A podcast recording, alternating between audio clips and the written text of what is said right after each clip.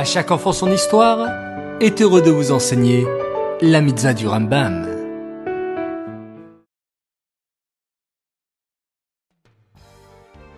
Bokertov, bonjour à tous les merveilleux garçons et les merveilleuses filles qui nous écoutent et qui étudient chaque jour la mitzvah du Rambam.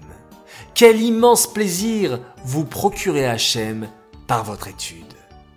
Baruch Hashem. Alors, nous démarrons tout de suite avec les deux mitzvot d'aujourd'hui.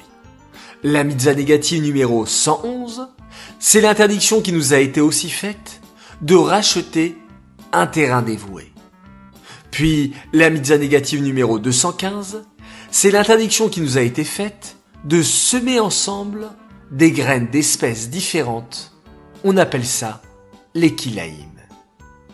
Au fait, c'est quoi kilaïm? Un agriculteur, c'est-à-dire un monsieur qui travaille la terre et qui produit des récoltes, décide un jour de mélanger la culture des espèces.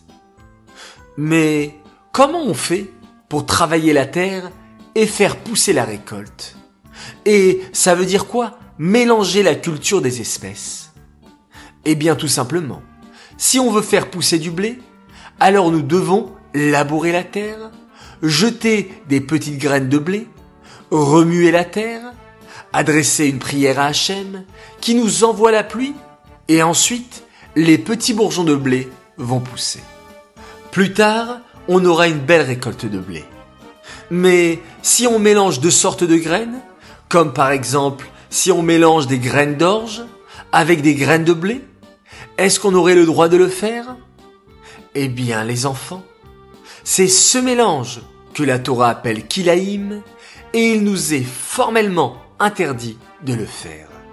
C'est pourquoi, si je veux planter de l'orge, je devrais respecter une distance pour planter du blé afin que les racines ne se mélangent pas. Ces mitzvot sont dédiés les Nishmat, Gabriela Batmoshe, Aléa Shalom.